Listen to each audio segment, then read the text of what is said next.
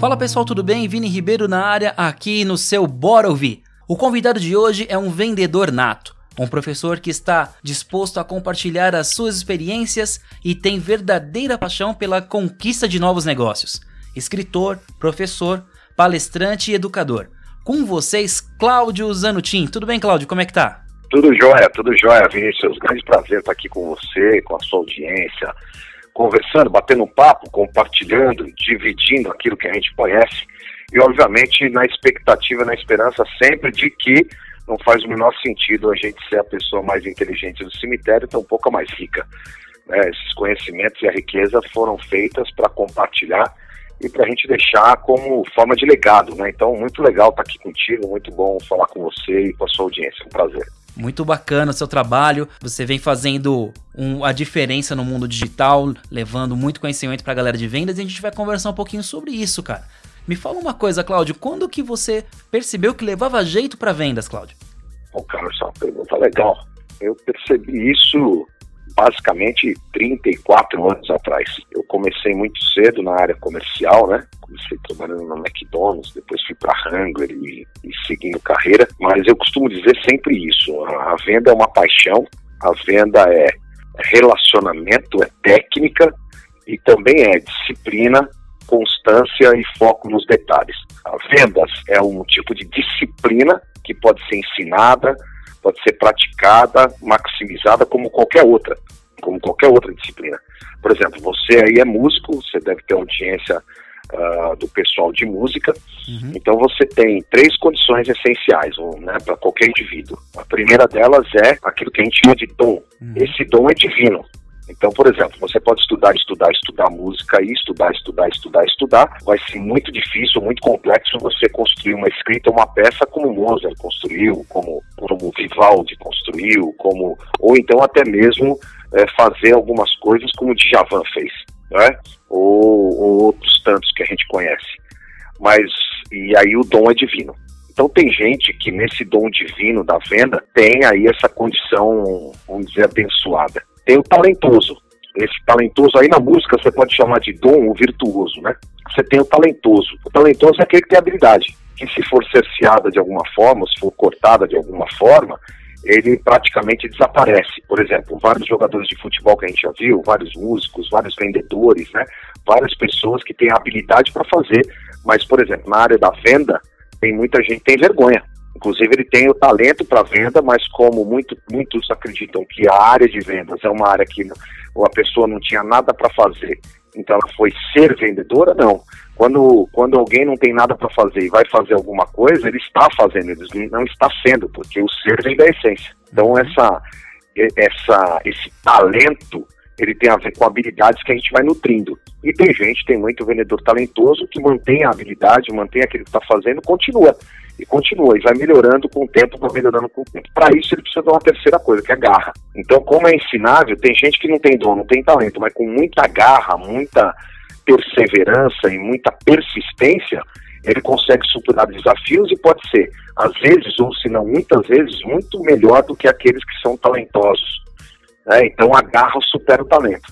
Haja visto gente como Usain Bolt, Oscar Schmidt, Cristiano Ronaldo, né? indivíduos com muita garra e depois acabam superando o talento. Isso acontece também na área de vendas. Uhum. Tem muito vendedor aqui. Inclusive, tem um livro que se chama Hashtag Tem Orgulho de Ser Vendedor. Foi escrito justamente por isso. Que tem muito vendedor que tem vergonha de ser vendedor. Tem muita gente que acha que a área de vendas é uma área que não serve para nada, é uma área que não traz resultado. Mas a gente sabe muito bem que a área de vendas, inclusive, além de exigir tanta competência, habilidade, ferramenta do indivíduo, é a única, cara, é a única que se uma pessoa que trabalha numa empresa tiver que acionar o RH, ela tem que pedir o aumento para o RH. A área comercial é a única que decide aumentar o seu salário, dobrar, triplicar, quadruplicar seu salário diante de comissões e bônus e prêmios, sem ter que ligar no RH. Ou seja, depende única e exclusivamente da garra, do esforço de cada indivíduo para poder se tornar um vendedor melhor. Então, começar em vendas não significa terminar em vendas. E aqueles que não começaram também não significa que não podem começar, porque é uma disciplina ensinável como empreendedorismo, como medicina, como liderança, psicologia, enfim. A única diferença é que a área de vendas, a área comercial, exige do indivíduo mais competências, mais habilidades, mais ferramentas e conhecimentos do que uma única profissão que a gente se especializa, né? Então, uhum. por exemplo, você pega um guitarrista, não é? Sim. Ele pode até tocar contrabaixo e um outro instrumento de cordas, mas ele é guitarrista. Então ele tem que se especializar e só faz aquilo, é guitarra, guitarra, guitarra, guitarra, e vai desenvolvendo técnicas e métodos dentro daquilo que a gente conhece sobre a métrica da música, a matemática da música, e também com garra e talento ele vira virtuoso, ele atinge a virtuosidade. Mas por outro lado, ele faz aquilo. O vendedor não. A área comercial exige psicologia, exige antropologia, exige política, exige matemática, exige uma boa aplicação da língua portuguesa, porque vai escrever e-mails, vai escrever textos no WhatsApp, uh, vai falar no SMS, vai também ter e exigir uma boa postura, um bom dress code, uma boa apresentação, uma boa apresentação de marketing pessoal e marketing digital, enfim, exige do indivíduo conhecimento sobre o produto, exige do indivíduo um leque de conhecimentos, habilidades, atitudes e ferramentas que basicamente a gente não vê em nenhuma profissão. Concordo completamente contigo, porque é, você comentou sobre o empreendedor, é praticamente impossível uma pessoa pensar em empreendedorismo e não pensar em venda. É uma coisa uhum. totalmente atrelada à outra. E a venda é onde a maioria das ideias esbarram e deixam de ser, deixam de ser é, rentáveis e sustentáveis, né, Cláudio? Então, como empreendedorismo, a venda também é ensinado, né, cara? Para você ter uma ideia, hoje, o tempo que a gente vive hoje, exige da equipe de vendas outros tipos de comportamento, inclusive. Hum, então a gente está trabalhando, você sabe disso, eu trabalho com palestras e treinamentos, e uma das coisas que a gente mais faz hoje em dia é, é trabalhar o que a gente chama de soft skills. Competências comportamentais, como análise de perfil, identificação de mentiras, inteligência emocional, capacidade cognitiva, administração do tempo, foco na produtividade, enfim, um monte de competências, neurociência aplicada à venda, né, que eu falo muito sobre isso. Então, outras competências e outros conhecimentos, inclusive das ciências humanas, das ciências biológicas e das ciências exatas, que necessariamente são aplicadas às equipes comerciais. Então, vendedor que não se capacita, cara, vendedor que não se desenvolve, vendedor que não busca o conhecimento de forma constante, esse vendedor tende a ficar ultrapassado, não se torna um vendedor de alta performance, vai ganhando características comuns de mercado e daqui a pouco está fora. É verdade, todo mundo tem que se atualizar hoje em dia.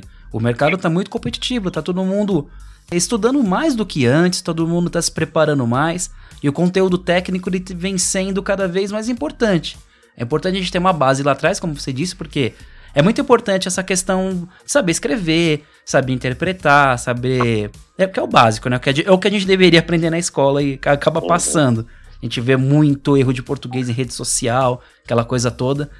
Mas o técnico ele tá ficando cada vez mais forte, né? É uma contrapartida disso. O fundamental, ele vem manco, mas o técnico vem forte. É esse é essa visão que eu tenho. Não sei se você concorda comigo.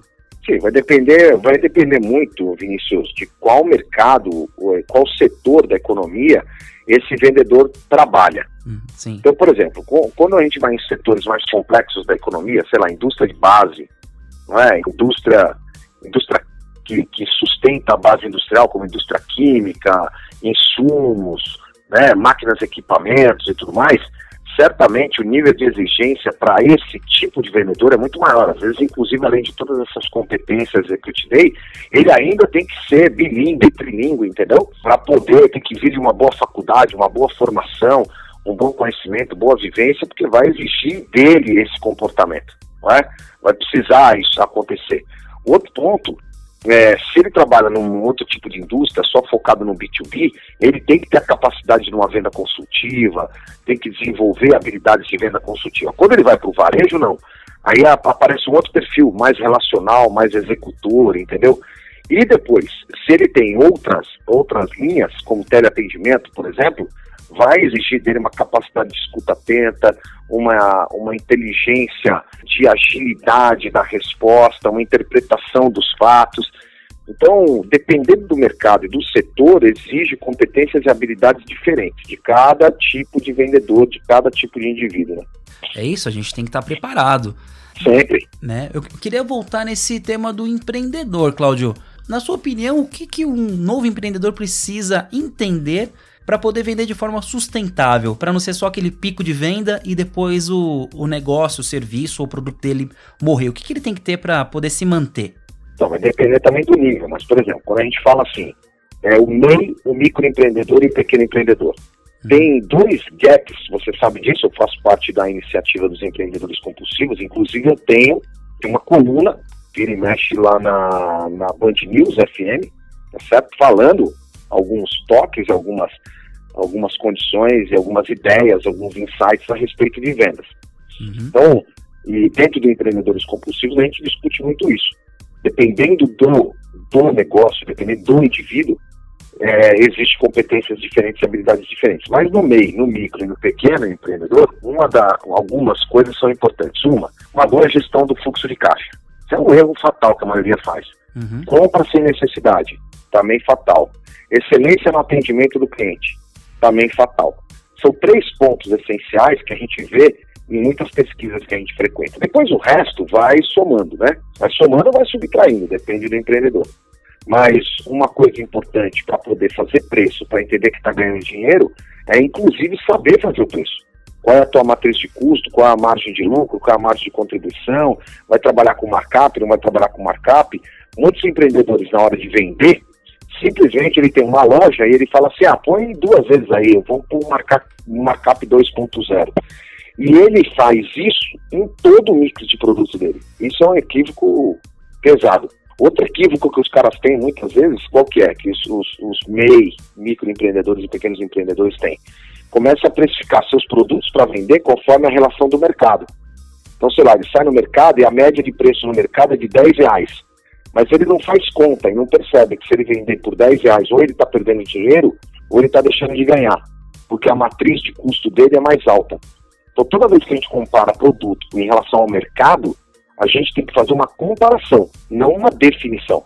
Perfeito. Porque no fundo, no fundo, seus concorrentes estão com preço no mercado, mas você não sabe qual é a matriz de custo dele nem a margem de lucro dele. Sim. Então, precificar pelo mercado pode ser um equívoco muito grande se você não tiver competência técnica para avaliar custeiro. Exato, porque às vezes o, o valor daquilo, eu acho que o, o segredo também, assim como na nossa vida, na parte econômica, o quanto você gasta. O quanto você ganha é, é muito importante, mas o quanto você gasta é o que é o determinante, né, Cláudio?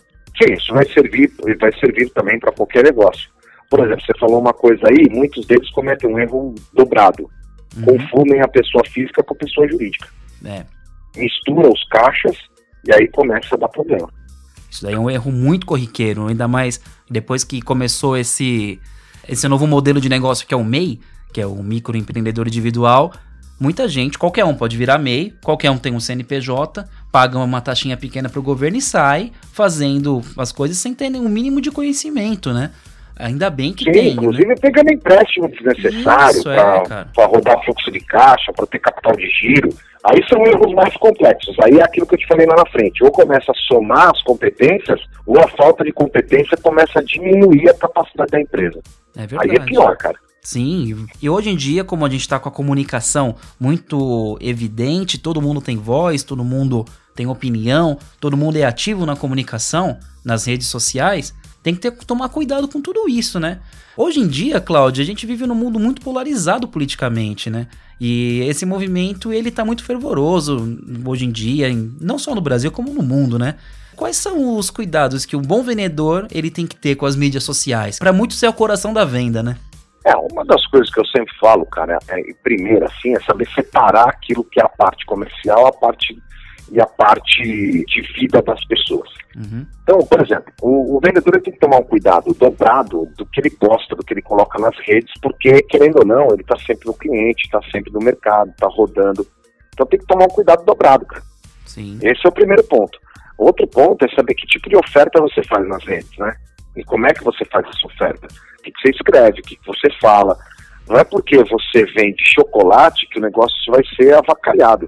E não é porque você vende avião que tem que ser extremamente sofisticado. Então tem que ter um, ter um ajuste na linguagem com o público e entender que rede social é diferente de e-mail, que é diferente de WhatsApp, que é diferente de SMS, que é diferente de uma conversa presencial. Ela tem características e tipos bem específicos para isso. Então, por exemplo, uma conversa no LinkedIn é completamente diferente de uma conversa no Facebook, que é diferente no Instagram. Uhum. Então, é, é, olhando para essas redes, tem que tomar um cuidado, né? Como, o que, que você posta, por que posta e como posta. Eu faço um exercício comigo aqui, com a minha empresa, que é o seguinte: o que eu vou postar, o que eu vou colocar, isso tem algum. vai trazer algum benefício para mim? Porque às vezes você tá só levantando uma polêmica onde você pode deixar de ganhar um cliente por causa de uma opinião sobre algo, seja política, seja futebol, seja religião, sei lá. E você não tem nada a ganhar, né? É, eu acho que falta um pouco desse entendimento. Tem muita gente que mistura as coisas. Tem lá, abre uma conta de Instagram, por exemplo, pessoal e uma da empresa. Aí o cara fica postando foto com camisa de time. Sabe, algumas coisas assim que o cara não tem nada a ganhar com isso, né, Cláudio? Sim, sim, sim. É. Ele pode inclusive pegar uma venda. Cara, tu tem que entender o seguinte, se você tem ali um ambiente comercial, você tem que agir de forma comercial o tempo todo. É isso que você fazer. Exato, porque o pessoal acha que, ah, eu quero. Eu já ouvi muito isso. Ah, mas a minha liberdade de expressão, eu quero poder me expressar. Engano. Ah, beleza, aí você fala isso é. lá naquele que não é comercial, então nem fala, né? Exato. Aí o cara que é um funcionário público, tá ali quietinho, beleza, fale o que é. quer, né? E assume. Uma coisa é a liberdade de expressão e a outra coisa é a transparência, a equidade, a ética, a uhum. moral, aquilo que você pretende falar em termos de conduta. Ninguém está cerceando a sua liberdade de expressão. O fato é que, de repente, a sua maneira de se expressar invade, inclusive, a maneira do outro de não se expressar. Exatamente. Então tem limite. Só que a rede social, ela nem esse limite, né? Sim. Fala quem quer, fala o que quer, onde quer, quando quer. Mas quem trabalha com a rede social de forma comercial tem que tomar cuidado com o que fala, como fala e para quem fala. Inclusive quem é CLT, quem é contratado de alguma empresa, você pode cometer uma gafe muito grande. Eu já vi pessoas sendo, sendo demitidas porque falou alguma coisa, comentou alguma coisa da empresa na rede social, porque, pô, tá lá marcado, tra fulano, trabalha no lugar X. Aí reclamam, ah, porque o, o computador aqui tá uma M, vai, sei lá. Pô, é um tiro no pé, né, cara? Tem muita gente que não tem essa consciência mesmo. Sim, sim, vai. Trabalha na fábrica, ele trabalha na fábrica do computador e depois o computador tá ruim ali na rede social, né? Tipo, é... pra quê também? Né? Exato. Não necessidade. Não tem nada. A impressão que eu tenho é que o cara tem uma falta de com quem falar e utiliza, então, nessa hora, o desabafo pela rede. Então, Isso. uma coisa é liberdade de expressão, outra coisa é ficar desabafando toda hora. Eu acho que é arriscado e incompetente inconsequente para quem está usando isso para vender, para estar tá conectado ali e mantendo o seu perfil de forma atualizada, né? Vamos combinar, né? Ninguém tá muito afim de ouvir a sua lamúria. Ninguém gosta de ouvir lamúria. Ou você coloca algo positivo ou você não fala, cara. Conversa com um amigo, né? Não precisa ficar documentando. Você fica dando tiro no pé toda hora, né, cara? É complicado. É, é mais ou menos como se fosse cada um com seus problemas, né? É, é, é o mundo é isso, né? Infelizmente. É, cara, é. Ninguém quer saber da salamúria. A verdade é essa, né? Ai, vamos, sem hipocrisia, o mundo é isso. Você. Ok, existem as condutas, existem a, os momentos que você precisa fazer algo pelo próximo. Nenhuma empresa faz nada de graça também. Quando existe alguma campanha, é para que tenha uma imagem positiva da empresa. Enfim, mas você tem que tomar cuidado, né, cara? É, eu sempre falo, todas as relações, relações de interesses em algum nível. Sim. Todas. Não existe uma relação sem, sem interesse. E também, cara, no mundo comercial não tem almoço grátis. Né? Tudo é feito no modelo da reciprocidade. O que também não tem o menor problema. É que a gente vive num país que às vezes a gente tem a impressão que ter lucro é crime. E não é. Uhum. Ganhar dinheiro não faz mal para ninguém. Exatamente. Se você não está fazendo é, não está usurpando a sociedade, você não está danificando ninguém, não está agindo fora da ética e da moral, você não está furtando ou roubando de alguém, não tem nenhum processo que passe aí pela tua cabeça como crime, cara, compra quem quer. Vou te dar um exemplo o negócio das máscaras aí, né, logo no começo da pandemia, que estava forte e tal, e não sei o que, vamos ajudar, um ajuda o outro, ajuda o outro, aquele negócio todo. Teve uma empresa, vou falar aqui o nome, colocou uma máscara para vender a 147 reais. Teve gente que achou um absurdo. Então, mas por que você achou um absurdo? Ela sustenta uma marca, fala de um status, tem um programa para isso, investe em mídia social, investe em propaganda para manter a marca. Criou um tecido único, e exclusivo para que quem usar já sabe, saiba que é a marca que está sendo exposta. E, meu, compra quem quer. Você não é obrigado a comprar. Sim. Não é? Você pode comprar a máscara de 1,99, não tem problema nenhum para você se proteger do vírus. Agora, se você quer comprar aquela daquele jeito, naquela cor, no tecido exclusivo daquela marca, custa 147. Compra quem quer. Então as pessoas às vezes têm uma noção meio equivocada do processo. E aí, gente, as pessoas começam a colocar na rede social. Na, no fundo, no fundo, eu, eu para mim, eu acho que quem começa a fazer isso tinha vontade de comprar, não tem dinheiro para pagar e começa a falar mal, entendeu? Sim, é verdade. Pô, você não precisa falar mal, você compra se quiser. Ele não te prejudicou em nada, ele só fez um produto e colocou. Senão daqui a pouco a gente está postando assim, pô, isso é hora de vender Lamborghini, isso é hora de vender Ferrari, não é? Numa situação que estava vendendo um carro de 1 milhão e 200 mil reais. Cara, você só vai meter o pau nisso se você não tem condições de comprar. Porque se você tem condições de comprar, você não vai falar nada. Exatamente. Então, na realidade, nesse universo, compra quem quer. Eu acho que é parecido com, com aquele negócio dos jogadores de futebol, né, Cláudio? Porque, ah, não, mas o cara ganha milhões. Pô, mas ele ganha porque o mercado paga. Ele tem culpa? Ele tá ali. O negócio. É, exatamente. Que, pô, deixa exatamente. né? É? A Nike fez o Michael Jordan, o Michael Jordan fez a Nike, depois começou a ficar milionário e os dois juntos. Hoje em dia qualquer um fica uhum. que está lá na Nike, né? Obviamente que está lá sendo patrocinado pela Nike, cumprindo as regras e as, e as determinações do contrato, obviamente, agindo com coerência, equidade, ali direitinho, né? Sim. Acabou, cara, não tem problema nenhum.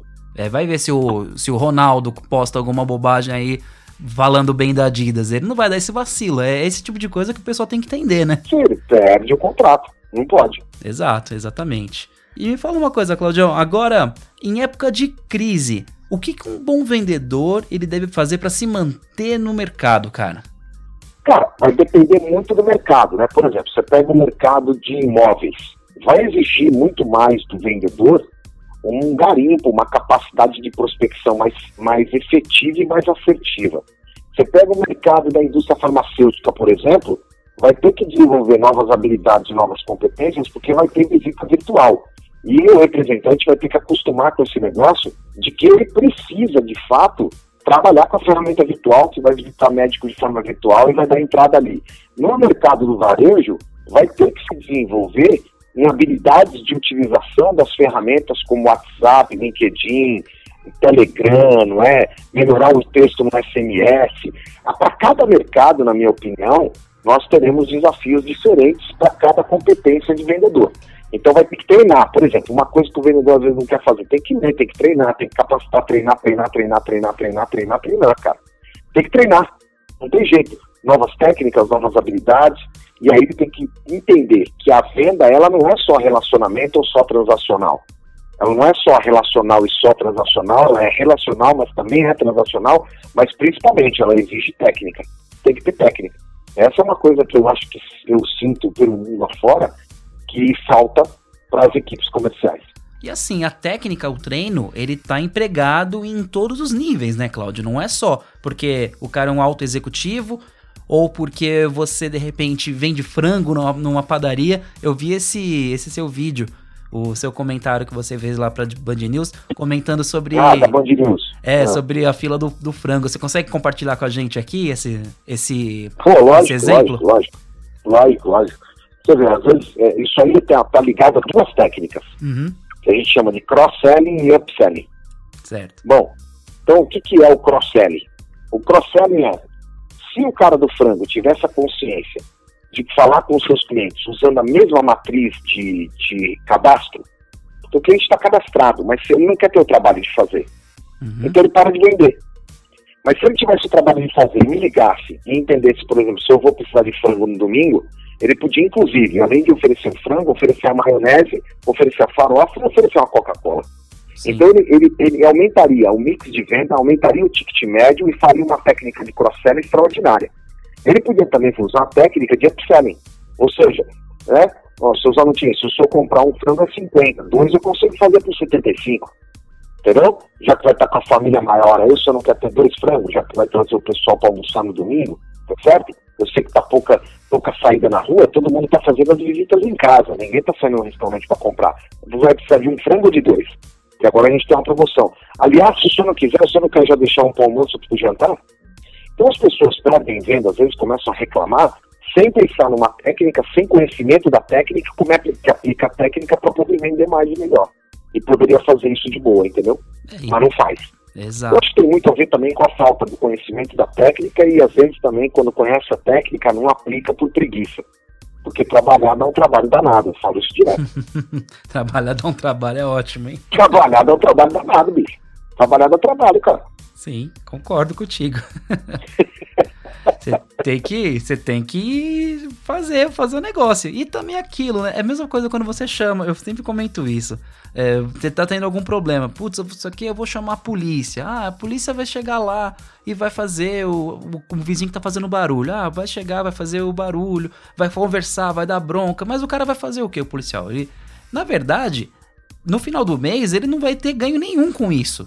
Assim, ah, eu fui lá e respondi aquele chamado eu não respondi aquele chamado. Dá no mesmo pro cara. Então, ou ele não vai, ou ele vai com uma má vontade do cacete, porque ele sabe que se ele tiver que ficar levando o nego pra delegacia por bobagem, só vai dar trabalho para ele, não vai ganhar nada com isso. O que que vai fazer? O que que vai acontecer com ele? Ele não vai levar.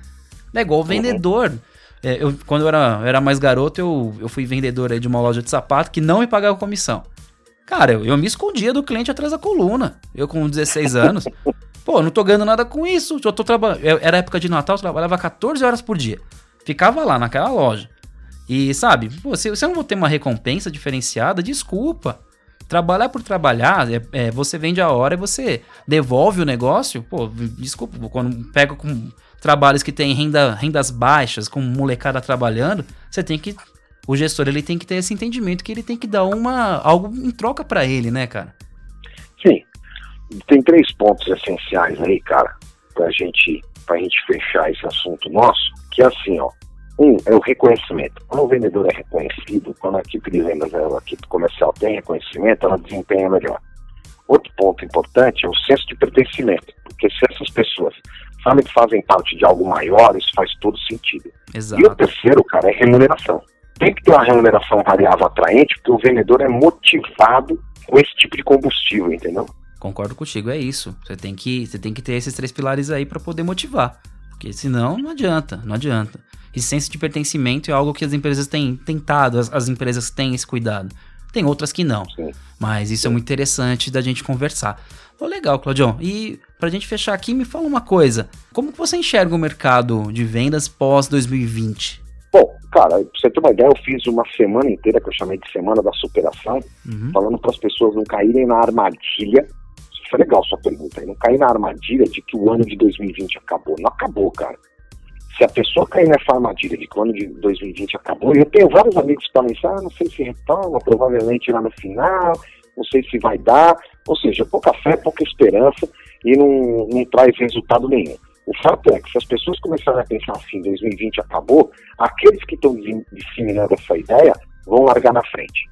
Sim. Se eu tiver mais gente pensando que 2020 acabou, sobra mais espaço para mim.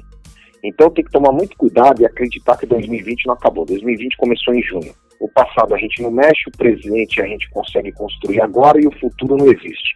Então o futuro só pode ser construído no presente, cara. Eu vou continuar fazendo, eu vou continuar agindo, entendeu? Então 2020 é um ano desafiador, mas não, você ouve frases assim, 2020 já ficou para trás, 2020 não vai ser. Cara, para com isso. Um monte de frase que você vai colocando no teu cérebro que já é da própria destruição. Hum, é um monte de coisa que você fala para você mesmo, pro teu próprio cérebro, que não vai trazer nada de bom para você. Então, por que acreditar que 2020 acabou? Por que acreditar que 2020 jamais será? Por que acreditar que 2020 vai ser um ano diferente? Lógico que vai ser diferente. Você não teve nenhum ano igual. 2019 não foi igual a 2018, 2018 não foi igual a 2017, nem por isso, né? As pessoas ficaram aí pensando de forma tão negativa. Aqueles que pensam de forma negativa vão continuar pensando, cara. Então, Exatamente. Então 2020 começou hoje.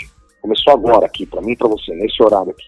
2020 está startado. Então tem que continuar acreditando, tem que continuar replanejando, refazendo as coisas, revisitando metas e objetivos, mas não deixando de sonhar e não deixando de ter meta, não deixando de ter objetivo. Uma aula, cara. Como sempre, uma aula, Claudio. Muito obrigado. É isso, uma honra. Oh, é isso mesmo, cara. Concordo contigo. A gente aqui no Ovisson, a gente trabalha com eventos e a gente lançou algumas campanhas de venda de, de casamentos para o final do ano. Quem pudesse pagar até o dia 30 do mês, assim, eu tô dando um belo desconto. Com isso eu consigo fazer o fluxo andar, o fluxo de caixa andar no, no meio do mês. Lá na frente a gente vê como é que a gente vai fazer para poder viver a emergência agora. E eu acho que as pessoas têm que se reinventar e tentar bolar outras formas aí de, de negócio, porque senão não dá para sentar e chorar. Concordo contigo completamente. Exatamente, cara. Vamos para cima. É isso aí. Passado a gente não consegue mexer mas o futuro a gente consegue construir agora no presente. Legal. Bacana, Claudio. Bom, passa as suas mídias aí para a audiência, o seu trabalho. Agora a bola tá contigo, meu irmão. Oh, valeu. Bom, primeiro, obrigado aí pelo tempo, obrigado pelos ouvidos, né, da sua audiência aí, quem está ouvindo a gente agora, que ficou aqui até o final. Então, o que eu posso deixar é, digita aí nas redes, Cláudio Zanutinha, é fácil de encontrar, e principalmente, clube de negócios e vendas.com.br clube de negócios e vendas.com.br e aí a gente tem muita coisa legal lá para todo mundo que está ouvindo aí. Essa é a sugestão que eu posso deixar. Bacana, isso aí. Na descrição aqui também do podcast vai estar tá o Instagram do Cláudio e quem precisar falar com a gente, fique à vontade. A gente está aqui para poder ajudar. Acho que a união faz a força e vamos que vamos, né, Cláudio? É isso aí. Fechado. Valeu, Fechado. Vinícius. Bom negócio para você, bom negócio para todos os ouvintes aí. E não desanima não, 2020 acabou de começar. É isso aí. Então, beleza. Gente, e com isso a gente encerra mais um episódio do nosso Bora Ouvir. Valeu, gente. Até mais.